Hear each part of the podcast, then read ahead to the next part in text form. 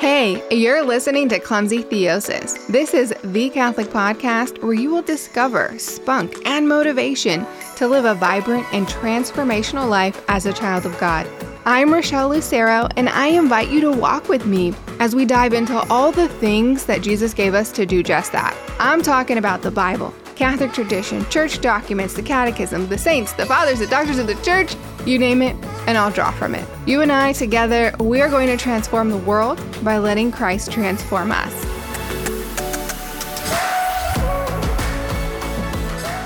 Hey, what's up? Thank you for joining me today for another episode of the Clumsy Theosis podcast. I am really excited that you're here. My name is Rochelle Lucero, but I'm thinking you already know that. In today's episode, we're talking about theosis. But you might have noticed that on this show, we typically always talk about theosis, either by talking about something in the faith and looking at it through the lens of theosis or drawing something back to theosis. And we do that because it's just the name of the show. So that's what we do. No, that is not why we do that. Theosis is part of a branch of Christian theology that focuses on the study of our salvation, which is called soteriology. And since Jesus did everything that he did for the sake of our salvation, my logic is that soteriology, i.e., theosis, it's kind of a big deal. Yeah? Okay, today we're going to be talking about theosis in a very specific way. You could imagine, as the host of a show called Clumsy Theosis, over the years, how many times I have been asked to explain theosis to all kinds of people, mm, believers and non believers. And I used to start from an authoritative quote from a saint during the time of the early church. And I thought that, yeah, this is great. It's reputable because, you know, it's from a saint, it's from the early church. So we have like antiquity to back us. And non Catholic Christians, typically, if you talk about a saint during the time of the early church, like one of the church fathers, they don't really argue. And I thought, ooh, awesome. Okay, this is a great place to start. And my favorite, my favorite quote that I used to use was God became man that man might become like God, which was by St. Athanasius. But no, this never really ever went good for me. Even when I was talking to Catholics, people who are very faithful, I got a lot of confused looks, um, skeptical faces, raised eyebrows, even that suggested, um, Are you sure you're not a heretic? And I got some really weird questions that were kind of like, Mormon esque. You know, like, what do you mean I become a god? Are you trying to say that I get my own planet? Dot, dot, dot. Anyways, today I explain theosis way, way differently. And it's because I start with what people already are familiar with and then I build on that.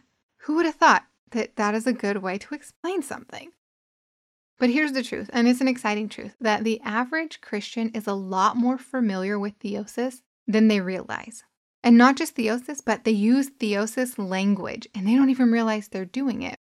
And an interesting, more interesting point is that this language is actually coming from the early church. But again, people don't realize it, and it's because no one has ever helped them to connect those dots.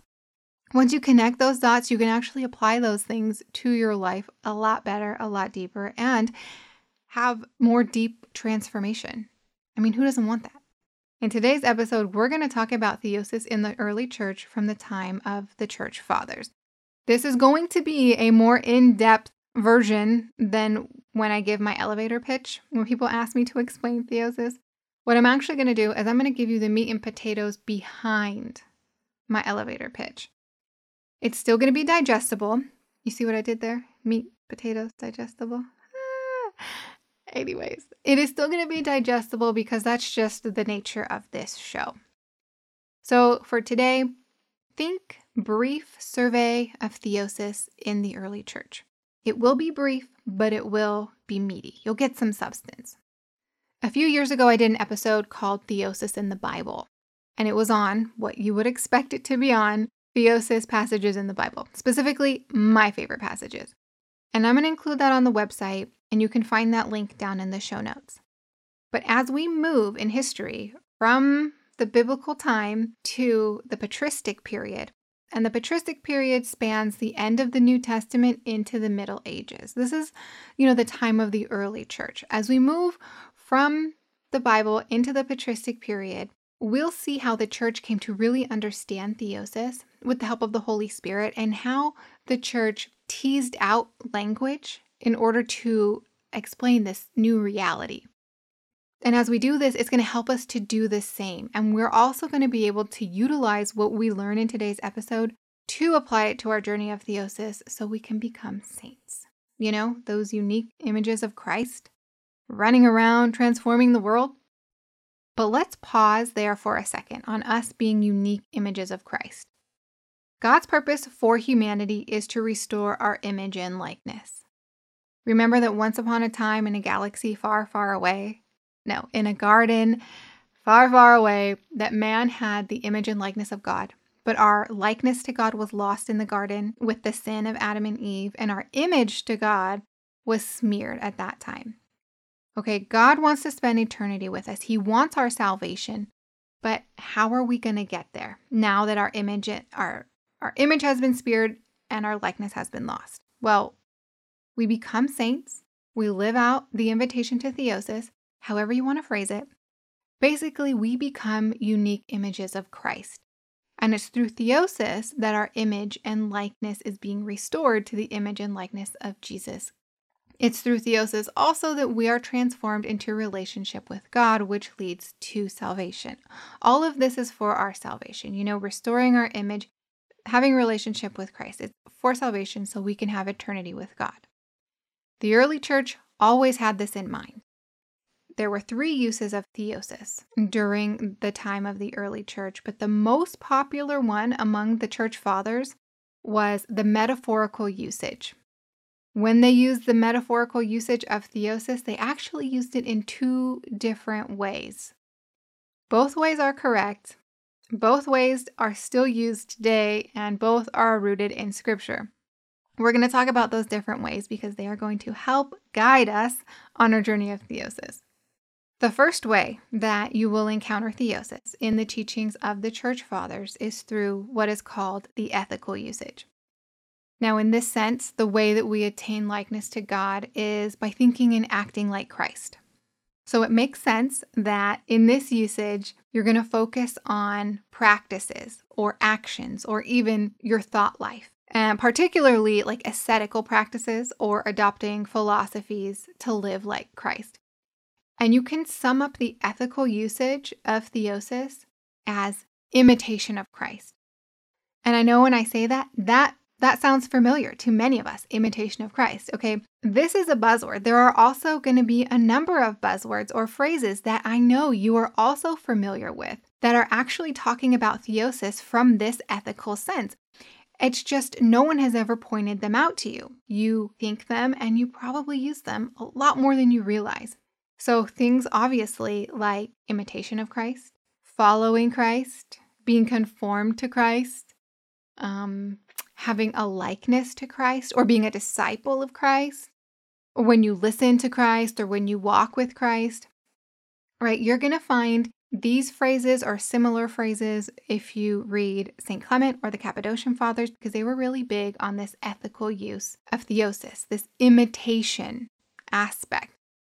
And I've noticed this is just like my musing, but I have noticed that Western Catholics gravitate towards saints like St. Clement and the Cappadocian Fathers. And they tend to adopt this usage of theosis a lot more quickly than the second kind that we're going to talk about. I just think it's really interesting. If by the end of this you have any theories as to why this is, please email me and let me know. clumsytheosis at gmail.com. I'd love to hear your thoughts. But, anyways, back to those phrases. I'm sure you were like, yeah, I say that, or I think that, or I've read that. I even read it in contemporary books, or my priest says stuff like that, right? What did I tell you? You are a lot more familiar with theosis than you realize, and you use theosis language a lot more than you realize you do. And we're going to come back to these phrases because they are important. If you didn't get them, don't worry, they're going to be in the show notes. The second way that the church fathers understood theosis can be classified as ontological or realistic. And it kind of sounds complex, but it isn't really. So, ontology is the study of being, of existing. I like to use ontological instead of realistic. And that's because we were just talking about the ethical, which is about imitation. And imitation is about actively doing something, whereas ontological is the opposite. It's just being, it's existing without any effort of our own, right? So when I think of it that way, it gives me a very clear cut way to differentiate and to categorize between the two uses because I can put things in the doing category or I can put them in the being category. And this is really important when to come this is important when it comes to those buzz phrases that we're going to come back to. When I try to use the word realistic, it just kind of doesn't do that for me. Anyways, in this ontological sense, the fathers held that without any doing on our part, we participate in the divinity of God. We are transformed into his being somehow, some way. And since we didn't make that happen, it's obvious that God made it happen, right? We were just being and he made it happen. The theological roots of this are found in the incarnation, and that makes perfect sense. Because God, when he became man, he took on our humanity. And through that, we have appropriated God's divinity. I mean, this is by his design, of course. Like, we didn't steal it or anything. This is the way he designed it. An example of this ontological sense of theosis uh, can be found in the resurrection. You know, think about that. Our future resurrection, our future resurrection is only possible by us participating in the divine right? We could never make that happen on our own. And you can sum up the ontological through participation. We just kind of go along for the ride, right? We participate and go along for the ride. Fathers like Origen, Justin Martyr, Athanasius, Irenaeus, they followed this usage of theosis a lot more closely than the ethical usage. And again, my musings, I have noticed that Eastern Catholics and Eastern Christians tend to lean more this way when they're thinking about salvation. They'll use phrases like oneness with God, union with God, or the indwelling of God, or how about the participation in the divine nature, which we'll talk about next week.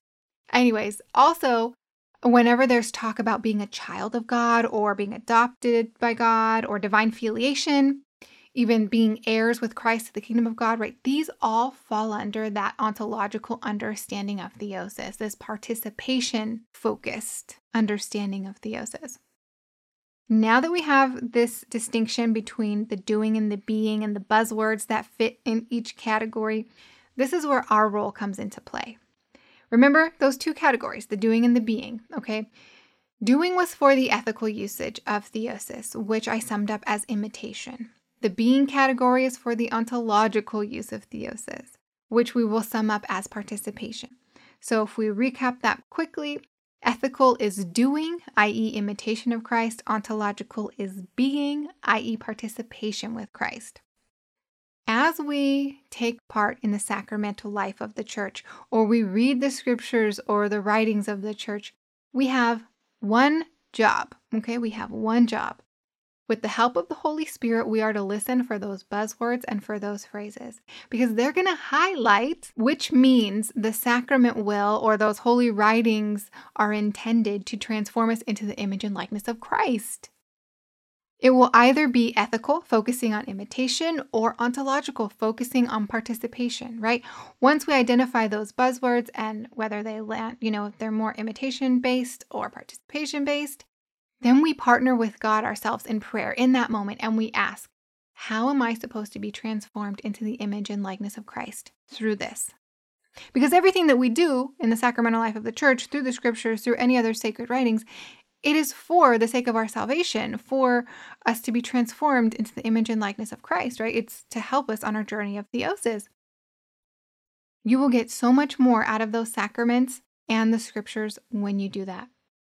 Okay, tell me that that didn't make theosis so much more, I want to say tangible, um, doable, applicable, um, participatory, right? Like it's not just a concept now that we have those buzzwords to look out for. I also want to point out because I know I separated them into the two categories, the being and the doing. I also want to point out that this ethical and ontological sense of theosis, they're not in opposition to each other. You do not have to pick each one, I mean, either one, because they actually work in tandem. They work together. And in fact, in the fourth century, St. Cyril of Alexandria created what I call a hybrid theosis. I love this one. It is my favorite. We're going to talk about this next week. This is legit, it's accepted by the church, and a little bit more of a teaser for next week. There's a link in the show notes for the new Clumsy Theosis shop. Okay, I have different products in there, one of which is a theosis definition, which we're going to use next week when we talk about St. Cyril's hybrid. We are also going to be talking about 2 Peter 1 4, which is about partaking by nature. Okay, that's a little sneak peek. Hit up the shop, buy some merch, it supports the show. Now, those buzzwords that you're going to need to practice looking out for, those are on the website. You can get the link for them in the show notes. Okay, we are not done yet. We still have something very important to do, and that is to pray God's truth over ourselves based off of what we have covered today. So let's pray some declarations, okay? God has made theosis possible. He wants us to partake in it. So let's start walking in that, and we can start with prayer, okay? Yeah, sounds good? Okay, all you have to do is repeat after me. In the name of Jesus, I declare and decree through theosis, my image and likeness is being restored to the image and likeness of Jesus, God incarnate. God the Father has given me the grace to imitate his Son, Jesus Christ. God desires to be in relationship with me for all of eternity. Because of the incarnation of Christ, the doors to eternity with God have been opened to me. Amen. You will find these declarations on the website as well, and the link for that is down in the show notes. A big thank you to our top financial supporters Sherry, Vincent, Gina, T Rex, Jason, Gary, and Lewis. I don't think I forgot anyone. Um, if you have got value out of today's show, please listen to the outro message of this episode and take it to prayer. Until next time, peace out. Welcome to the end of the podcast. Since you made it this far, you know what that means, right? We're like totally best friends now. but for real though, thanks so much for spending time with me and growing in your faith knowledge and letting Christ transform you. Since you stayed this long, I'm thinking that you liked the episode. So will you do me a favor and share it with a friend or all of your friends on social media. While you're online, I invite you to check out my website, clumsytheosis.net. There you're going to find all of the things that you need, such as how to get in touch with me, how to book me as a speaker, how to find my social channels, how to sign up for our weekly email, and very importantly, this is very important, how to donate if you'd like to support the show. This show is listened to in approximately 90 countries across the globe. So if you find value in this show, please consider donating at clumsytheosis.net. Anything that you give is very much appreciated and it is super helpful. All right, thanks again for walking with me today. Remember that we can transform the world by letting Christ transform us.